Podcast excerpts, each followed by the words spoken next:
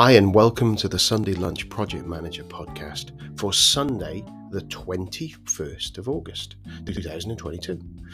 This week we've got the second part of my interview with Tammy Watchorn, The Change Ninja.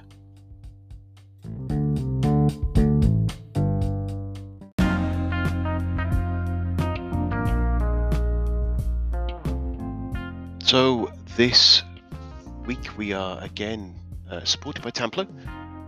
Templo is a online tool that turns meetings into actions and has a number of different features. The bit I'm going to talk about today is around the project and task management and follow-up. Essentially, you have a clear dashboard that shows you an overview of scheduled tasks, alert for late tasks, an overview of team's progress. It saves you jumping into your Outlook and being diverted by that morass of email that we get. You can create your own daily plan in there, or you can, as a project manager, you may be assigning tasks to people, and those people can look at those, have their own daily plans, adding in their own specific items they've got to do, as well as the things allocated to them.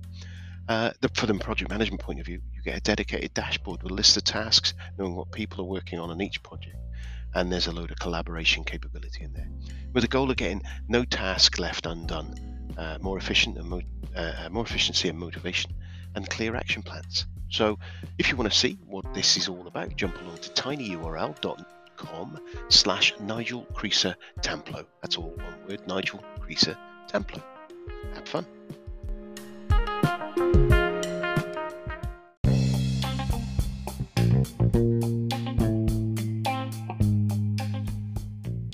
Well, what's been going on in my world?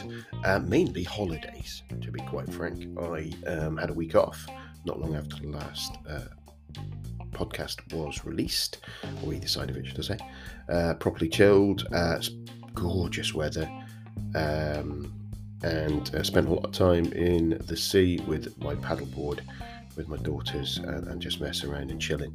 So had a fantastic time, loving it, really. And then this last week we went camping for a night as well, looking out over the west, from the west of Wales, out over the sea at a gorgeous campsite called Kaidu, chilled, playing games. It's been fantastic. So I've had a lot of relaxing time, should I say. What else has been going on? Actually, this morning I read a really interesting article that I think would be of interest to you guys. It's called The Project Economy Has Arrived by Antonio Nieto Rodriguez, a guest that I've got on my list of people who I'd like to interview, and I've just not got around to talking to Antonio yet. But it's really interesting talking about how we've moved from we're moving from, should I say, the traditional operational side of an organization and the project side of organizations being kind of the balance towards operations rather than to project. And I agree with some of the things he's saying in there, and the fact that it does feel like all businesses are project-based businesses. All businesses are tending to be IT-based businesses as well, with the operations kind of shoring them up. And it's interesting the way that we're changing and especially with the work where people are working, the change of emphasis. So it's a really good article. I'm about halfway through, and it's challenging some of my thinking. So I'll put a link in the show notes to that. Recommend you jump along and have a read. What else have I been reading and looking at in the last couple of days? It's probably hybrid working and things like that. The other thing is an article I saw, or a brief LinkedIn post I saw, talking about what companies are going to do about retaining talent and remote working being the norm. And I think it is, we've seen a few organisations saying we want people back in offices. I think governments and large having large empty offices in the centre of cities and shops and the sort of ecosystem around the large cities being impacted because people aren't there. I can see the concern for that, but I can also see the benefit of the fact that we've got why work and travel or relocate to a place where actually most of the work you can do is remote. You can do it online, which I kind of embrace, really. I find it, I've traveled for many years up until lockdown, a few times where I worked from home as well, but not for full weeks. And I found that I didn't mind the commute. I got used to it. It was between 45 minutes, an hour and a half at times, and sometimes a lot more. But got to the point where having worked from home, the benefits of not needing to travel every day, because the work I'm doing isn't necessary to travel every day. And then I really found the benefit of combining activities. So I will take a walk and I will be on a conference call. Unfortunately, sometimes the headphones are a bit more sensitive, depending on which ones I'm using. And I think the other day I was walking along a little bit of a gravel path while on a call, and everyone thought I was eating cornflakes at the same time. Other corn things, Kellogg's, not different, whatever they're called. And then I was in London the following day, a couple of days later, travelling down there, face-to-face meeting with colleagues. Quite a few of us get together. It was fantastic. It was 15, 16 of us together, working through stuff, going out for a meal later on and having a chat. It was really good, and we were building relationships. But I am very much focused on, even to the point of probably not going into an office and not taking a laptop, because I want to work with people and I want to collaborate and I want to build relationships. So it's changed my emphasis from going into the office as a routine and just doing stuff to, right, how do I maximize that face-to-face contact? How do I maximize that people time? So I've been, it's an interesting, it was a PMI post I saw. It's an interesting thing to be thinking about. I think if organizations don't embrace it, and I think they have by default, but I think there's still pushback, it reduces their talent pool, because people will be looking, or either already looking for roles like that, or will look for that ability to be flexible and have that chance to be at home, chance to focus on that work. Podcasts wise, I have quite a few lined up, 2 more got lined up this week. So I think, looking at now, if I get all the interviews in the bag, it's coming out as May next year that we got scheduled, which is fantastic news. I am always looking for people to interview, and from next month this will go weekly, so you'll get your weekly fix of these fantastic guests that I've got, so you won't have to wait as long for the part 2s. I am contemplating combining them and having them single interview releases, but I'm holding back on that at the moment. I suppose the only thing to mention other than that really is, obviously, today is this episode goes out on the 21st of August. Tammy's, if you've got this and listened to it on that day or the following day, just urge you that Tammy's book is out on the 22nd of August, the ebook, and if you can get a copy of it between 10 and 11 a.m. GMT, that will help her booster up the ratings and help other people get visibility of it, because getting visibility is one of the challenges within Amazon, even with using Amazon ads. The visibility of you as a author can be quite a challenge. So if you are minded to get that at 99p, it's a bargain. So I urge you to dive in there on that first day and try and grab a digital copy of it. I think the paperback comes out the following day, which is I have a copy, and it's going with me on my next holiday. Yes, I'm hardly ever here, which I scoot away next week, and we're heading off to Greece, which is going to be fantastic. First foreign holiday for quite a long while. Anyway, I'm going to shut up now, and I'm going to leave you to listen to the interview with Tammy. Have a great rest of your day. Cheers now. Bye.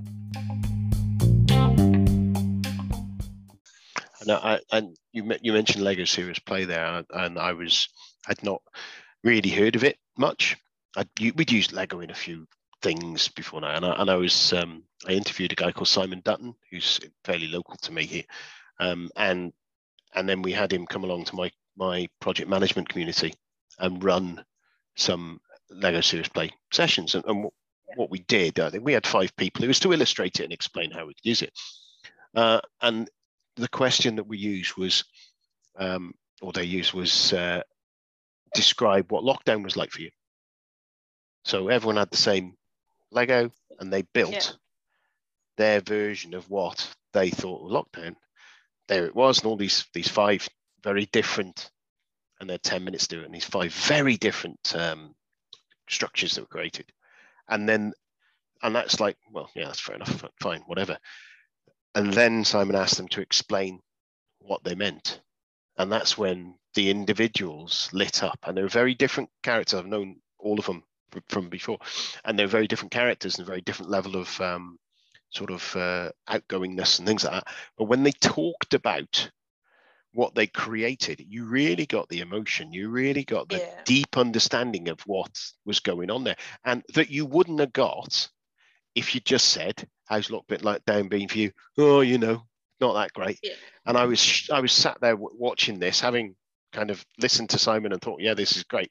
And then watched it in live, in action happening. I was sitting there going, this is astounding how good this is, which it blows me away every time I use it. It's so, so powerful. And yeah, just the insights that you get yourself. Yeah. You know, sometimes I get people to build something and then I'll get them to move a brick. So I do quite a lot of growth mindset. I don't know if you're familiar with growth and fixed mindset. I've read some stuff on it, not a great deal. So fixed mindset, you tell yourself you can't do it, you're not smart enough, you're not clever enough, and you give up. Growth mindset, doesn't matter how bad you are, you want to do it. There's something different about you. You might want to learn tennis, you might be useless at it, but you'll persevere, you'll practice and practice. So, and none of us are in one or the other all the time. So it depends what it is. So I get people to build something they've got a fixed mindset to. Might be signing up to that uni course or learning French for the holiday, whatever it is, and work out what's blocking them. You then build a growth mindset and you get them to tell the story. So they're really really digging deep, because what Lego does, it allows you to build things you haven't consciously put together verbally in your head. Yeah. So it's not until you start telling the story that you really get the full story out. So that's one of the power things. But then you build a growth mindset, and what allowed me to go to university part-time while I had 3 kids and 4 jobs, because there's things in there. And then you connect them. So you take from your growth mindset, what allowed me to do it, to your fixed mindset. And you can hear, I'm just very quiet at that bit. Everyone does it themselves. And I'm quite often do it virtually. You can hear the kind of the penny dropping. You can hear the thing unblocking from the fixed mindset and what they're going to do. And just great stories emerge. But I know there's been some real successes that have actually people have then, it's given them the answer that they need to go off and do what they need to do. It's incredible tool. It really is. Yeah, it's an area of training that and do you know what? It's going to be 2 years ago now, I think, probably, maybe not that long since we talked about Simon. And I've got a new team that I'm working with, and I've had challenges that I've had the previous year. And just in that conversation we just had there, it's just realized that I could have used Lego. Yeah. It's Serious Play in those environments to help us move past some real challenges. Yeah. I can see some coming forward in the minute at the moment. So there is I've just took a note there. My day rates are reasonable. Yeah, well, I'll have to see if I can get some funding on those sort of things. I would say to anyone that wants to use it, I mean, you can self-teach, but if you're going to use it in earnest, I would definitely do some formal training. Yeah, yeah. Because it looks easy, but it's not as easy as it looks. No, as most things that look easy, I would definitely advise on getting proper training if you're going to use it in earnest. But yeah, do you know, even just people building what they're going to do at the weekend or building their perfect holiday, you start to find things out about the team without saying, let's all share something about each other that we don't know. Yeah. So it creates, it's again, like Cube, like the neuroscience stuff, it creates a safe environment for people to be, to open up without saying, we're all going to do a group hug today and love each other. Yeah. You know, well, it just gets you, and you can choose how much you want to share. There's no, but people do, they just open up because it's in a very different way. So. Yeah, because I think the thing is when you build something, or make something or create something, you put some emotion into that creation and thought into it. And a similar thing, I went on a creative writing course a few weeks back, just on a single session, and it was around poetry. And one of the lessons that they had in, or one of the tools they used in there was where you wrote, basically write down, I remember, and then it's when, so I remember I hated, I remember I loved, I remember, there's a number of different words that you had in there, and then you finished it off, and then no, I remember hating, I remember loving, I remember seeing, I remember doing, or what, and then at the end of it you take the I remember off, and then you read out the loving this, doing that, seeing the other, and it was really good. I really enjoyed it and found really good fun. Me and my daughter had been to this, and we both written this down, and then I had a workshop the other week with the team. The first time we got together face to face, and some of us first time we've met each other, some of us first time been in the building. And I thought, what am I going to do as that kind of team building starty thing? And I said, I'll try this, see what happens. And you know what? In a similar kind of way, from the team, every single person had an entirely different poem that they'd created, and every single one gave us a little insight into that individual and gave us something to talk to them about while we were going around and understand it. Now, some people in the room weren't full on into it and stuff, as you get with everything like that, and the same with the Lego sort of stuff. And it was really fascinating, the poems that came out of there. And it's something I will, with a group of people who I don't know, again, I will use it again, because I thought it just worked so well to do that sort of thing, is that those icebreakers, but an icebreaker that gave you some information rather than tell me about yourself, turn to the person left of you and tell them what you had for breakfast on Tuesday. It's hard, and it's hard from a workshop point of view to be able to create those first sessions to get people knowing each other. But I do think the Lego stuff is, again, it breaks down boundaries, doesn't it? And listening to what you said about your book and the gamifying of that learning, it's kind of got that. I can see that thread that goes all the way through the things that you're talking about there. Yeah, it's interesting because because when I went independent, people would say, what is it you're going to do? And I'm like, I'm not really, or what is it you do? And I'm like, well, I do this and this. You know, I hadn't really got a story. And I'd got all these bits. I'd got Cube, I'd got Lego Serious Play. And then latterly, I've done the neuroscience. And last summer, I did a coaching course, brain science-based coaching course. And it's all just come together. It's like different bits of the set, you know, jigsaw puzzles. And when you combine them all, and I recently had someone who said, I need to do something with my team, what can you do? So I kind of listed all the things. I said, we could do this, or we could do this. He says, I'll just do them all, because they actually all work really, really well together. I do the neuroscience on Cube, I do Lego Serious Play on Cube. Yeah. They don't have to be on Cube. I did a face-to-face the other week with Lego Serious Play. And we created, it was amazing what we did in 2 days. We had a vision for the team. We'd got all the connections to different organizations that they had to think about. They'd worked out the outcomes and the measures. Is that like the process flow type ones? Yeah, I've seen people doing all the skills that they needed. And then they all described their perfect job in this team based on the skills needed. And then we needed a plan, because I hate workshops when you go, it was a great day, but what next? So we did a plan, but we did the plan not because they used Cube on Cube. So when they got back into the office Monday, the 12-month plan was on the board. Yeah. And it was a safe space. We had some fun. We used lots of, but to do all of that in a day and a half and come away with the plan that everyone had agreed what their actions were to just get on with it on Monday. It was amazing. So all of the bits go, and you know, we do lots of coaching in there as well. So neuroscience course has got coaching in it. which we can do one-to-one or in small groups. Again, to get the your insights, because it's the best way to learn, is what are your, and you know, building some of those insights with Lego and sharing that in the team. You're creating a safe space for people to be quite open with the things that they struggle with sometimes. Yeah. So yeah. And I've read, I can understand that because I've read a few LinkedIn posts and a few other things around that psychological safety in the work environment, around how it's something that is needed in order for innovation, because and for problem solving and that growth mindset. Because if you do not feel safe in the environment you're in, you will go, right, okay, so what do I do to stay safe? And that's it's that whole it's a little bit like that scenario where you say to someone, right, it's the carrot and the stick scenario. People don't have, by hitting someone with a stick, they don't find a way to be better at what they're doing. They find a way to not be hit by the stick. Yeah. Whereas if it's a carrot, you find out, how do I get the carrot? And it is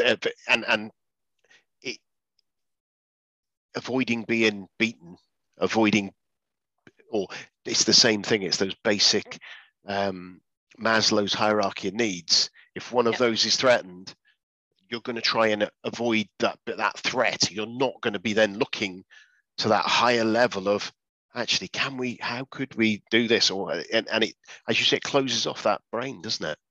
Yeah. And, you know, you talked about diversity earlier. I think we're terrible at being diverse. Mm. You know, there's the obvious diversity target type stuff, which organizations are pretty good at, but diversity of brain, you know, organization, they shut you down, they'll shut down your ideas because it's not. But when you get a team together in a safe space and you give them some Lego, and everyone does it, I've not had anybody who won't do it. So even people, you know, they've started off with their arms folded, I'm not playing with Lego, I'm an adult. There's a process to go through that shifts everyone beyond that. But because everybody's building an idea and then telling that story, doesn't shut it down, and it feels safe because it can't be wrong. No, because that's your and that's it's the same one story. Yeah. And then you take a story from over there with one from over there, and you put them together. You know, most innovations are a mashup of two or three things that already exist. Yeah. So when you've got all, and you're getting real diversity in a very safe way, and it doesn't matter if it's about. And quite often when I'm doing a workshop, I'll push. So it'll be like, "What's your ideas?" And then I'll keep going. So you go to 3 or 4 individual builds, you start getting into some real, you know, weird ideas, but actually there's quite often a nugget in it. Yeah. When you put it with 2 or 3 other things, you've got a really innovative idea solution coming forward. And I think it's. I was talking to someone the other day, and I can't remember who it was, but we were talking about ideas, and the fact is that it was someone whose husband came up with lots of ideas, and none of them particularly good. There's only he reckons 1 in 10 works, and I'm like, that's pretty good going, that is. And the idea creating ideas isn't about creating solutions. Mm-hmm. Ideas is about creating ideas, coming up with the suggestions, coming up with something there. Not everything in the old-fashioned suggestion box was implemented. But how many of those suggestions, those ideas, have triggered, we can't do that, but we couldn't do that, but what if? And that's the whole point of it, isn't it? Is about that collaboration of creating that idea to say, well, we can't do that. And everyone talks about what's his name and his sticky notes and the glue that didn't work. As an example, it comes a little bit cliche. In some ways, but I think it's that whole freedom to innovate. I don't know what your thoughts are, but it starts in secondary school getting knocked out of you. Yeah. Because I have a 15-year-old and a 10-year-old. My 15-year-old is brilliant in my mind, maybe I've got rose tinted spectacles, whatever, but even so, creativity, that sort of thing. But the conversations I have to have is, but that school isn't about that.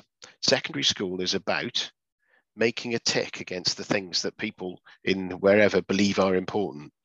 Yeah. It's not the end of it. It's not the be all and end all. It is just the steps to get to the point where you can go and innovate. You can go and be creative. You can be given permission to get on and do what the hell you like. And I think that, but then we go into the workplace, and if we haven't had that thought process, and I don't think I had it, was going into the workplace and it's about compliance. It's about fitting in with the Borg, for all the Star Trek fans out there. It is about making sure that you comply to what that organization wants you to do.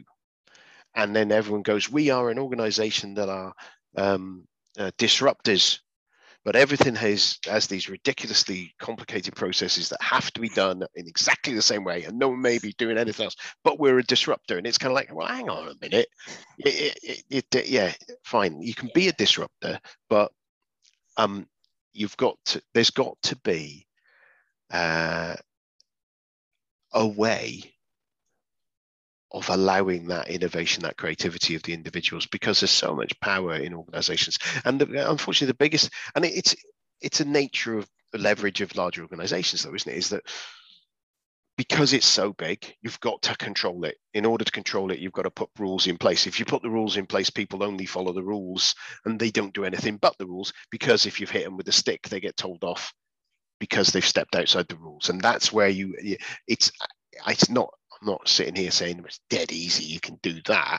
But that's why small organizations innovate quicker. That's why small organizations tend to, you get them breaking down the barriers, or the large organizations that allow that, or supposedly allow that process, of the Googles and those where they go, right, there's that little incubator that goes off and does what they want. And then when it comes something, they then fold it into the corporate structure and then put the constraints around it to bring it into a deliverable product. But that first bit is the bit where the ideas come, and if you do not allow that room, you struggle. Yeah, you need to create the space. I think as well, rule break is probably not a great term, because it just, people want to be rule breakers or disruptors, or they're against it. And it's not really about breaking the rules. It's about finding ways around them. There's a really good book that helps explain all of this. Yeah. With some really great tools. It's called The Change Ninja Handbook. Just out in August. You've been practicing your pitching, haven't you? Well, yeah, that's it, isn't it? It's like you said, it's about working within the constraints that you've got, and pushing. Sometimes you have to push everything to the limit of those constraints, and sometimes you need to step over those constraints, so that when, I believe you need to step over them sometimes to prove, long as you, but it draws me to another one. Listen, musicians, about learning how to be a musician and learning how to be the best musician or whatever. You get some musicians that don't play the right notes, in quotes, or talented jazz musicians who play just weird freeform jazz, whatever, but works. But they have to be good. Yeah. They have to know the basics. They have to get all the way through get that solid knowledge to be able to do that and break the rule and challenge that rule and step across it to know that it would work. Yeah. And there's those sort of, us as project managers, as delivery change agents, it's about going, well, we always change it like this. That's fine. We always do this process. That's fine. Challenge it, push back on it, understand why you're doing it, and go there and go, well, I'm not doing that part of a governance process. Why aren't you doing it? Because this is the risk if I do. If I don't do it, and this is the cost if I do it, therefore I'm willing to take that risk, therefore, because I've got it within my budget, the cost out, I'm okay. But you've got to be able to, sometimes you've got mavericks, as you say, who just go off and do whatever they want. But if you're consciously going, I'm not doing that, not doing that, not doing that, not doing that, I'm just doing this, that's fine. Yeah, or you've got the other end of going, I must do every page of the Prince manual and take it all. And I know there are people out there who do that, and it's kind of, and deliver really bad projects because they don't like people. It's just paperwork. Yeah, and it just but you've got to be balanced there. And it sounds like your book's going to give some ideas around how you do that in a more controlled manner. I think it gives the ideas, and it also, there's a really key bit is think through what's going to happen if I do that next. So if I make that, if I don't do that bit of governance, or if I go around that person, what's going to happen next? Yeah. So plan it out in advance. And if you plan it out, you'll know what's going to happen next. It's a lot easier to sell the idea of why you're not doing X or Y, or why that rule is ridiculous. Yeah. Yeah. And but you have to put the work in. It's not just going in all guns blazing and saying this is ridiculous, I'm breaking the rules, because you'll get nowhere. You'll just make enemies. Yeah. So again, it's being ninja with it. Yeah, I've had conversations with people around me go right, organization decisions. This is the person who can make this decision, and being told like, oh, if you make you're not authorized to take that risk. And I'm kind of like, why? Well, you'll get hauled over the coals and sacked, or you'll get hauled over the coals, told off, you won't get your pumps. Okay, so if I'm willing to take that risk, it is within my risk. I might get my wrist slapped, but I've taken that risk because it's what's going to happen. There's my so they're going to shout at me. Will they sack me?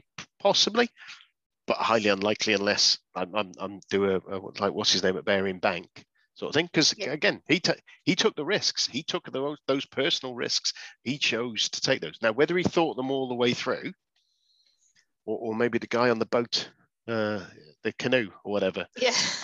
You know what I mean? He could have got away with it. Yeah, but that's the thing, isn't it? Is if you're thinking all the way through these things, and these are odd extreme examples, but if you think you're de-risking your decisions. Yeah, and you're accepting.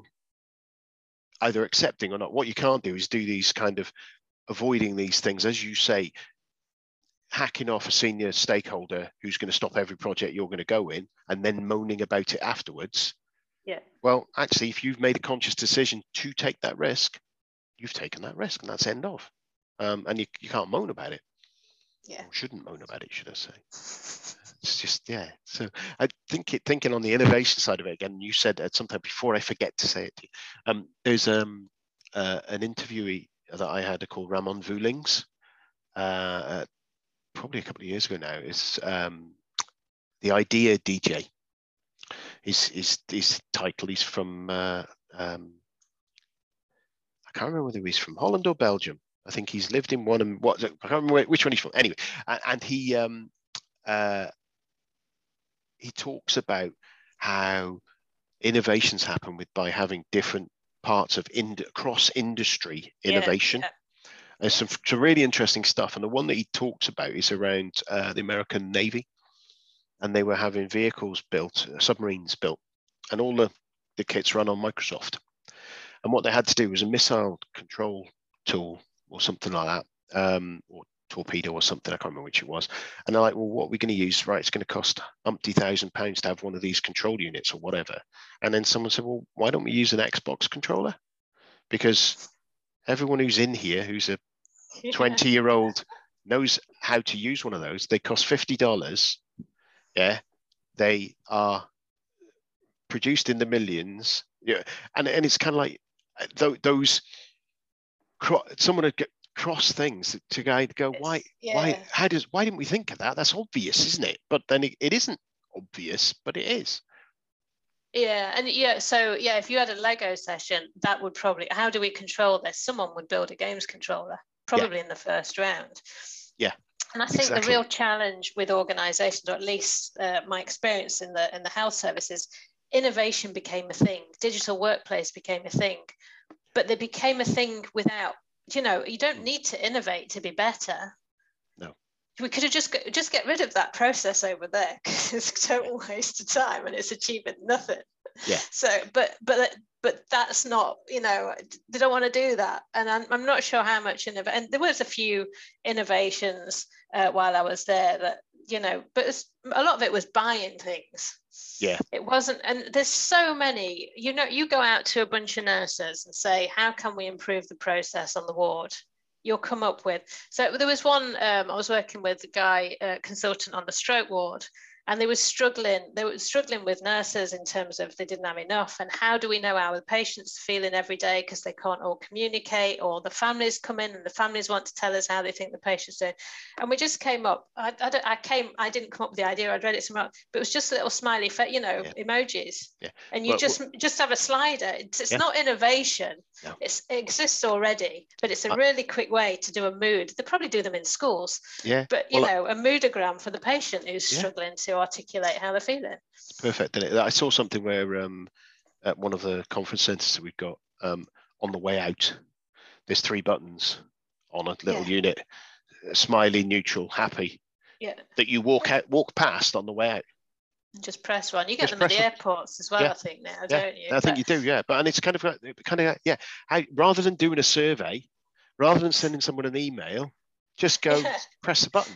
Actually, what you're going to get, if someone's really happy, you're going to get to know about it. If someone, you might know about it. If someone's really peed off, you're going to know about those, aren't you?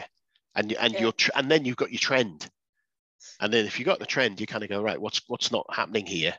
What's going wrong? And that's I can see how that really would simple. And it is sometimes the simplest things are the best things. Yeah, it doesn't need to be all digital, and it doesn't need to be all innovation. It's just making it better.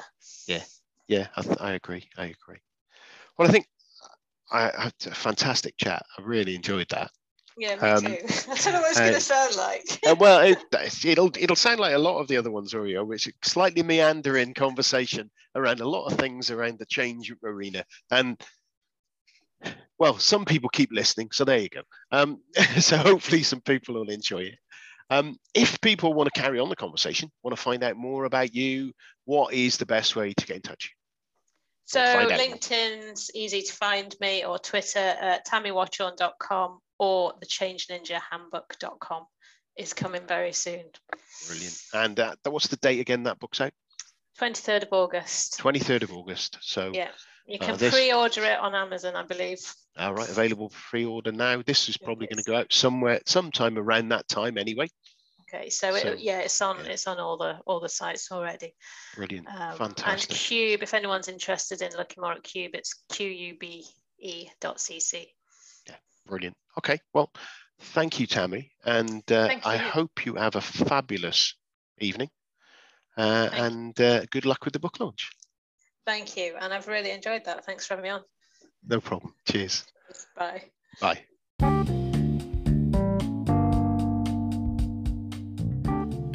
Well, I hope you enjoyed that second part of that interview with Tammy.